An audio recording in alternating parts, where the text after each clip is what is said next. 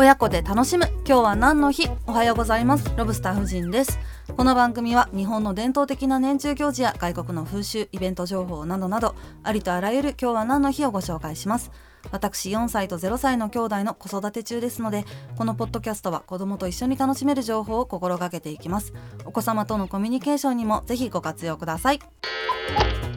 それでは本日3月5日は産後ケアの日です。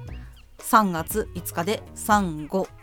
えー、語呂合わせで、えー、産後ケアです。これはですね日本製紙クレシア株式会社が制定したそうです。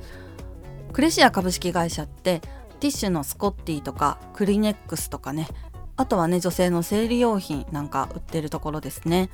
妊娠出産をした全ての女性たちがいつまでも内面から美しく毎日がもっと楽しくもっと心地よく過ごせるようにという思いを込めて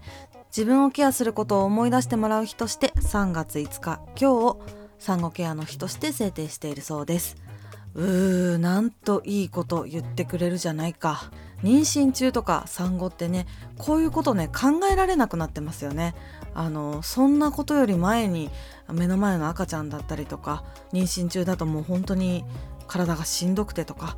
こう楽しくとか心地よくってなかなかそこまで行き着かなかったりしますよね。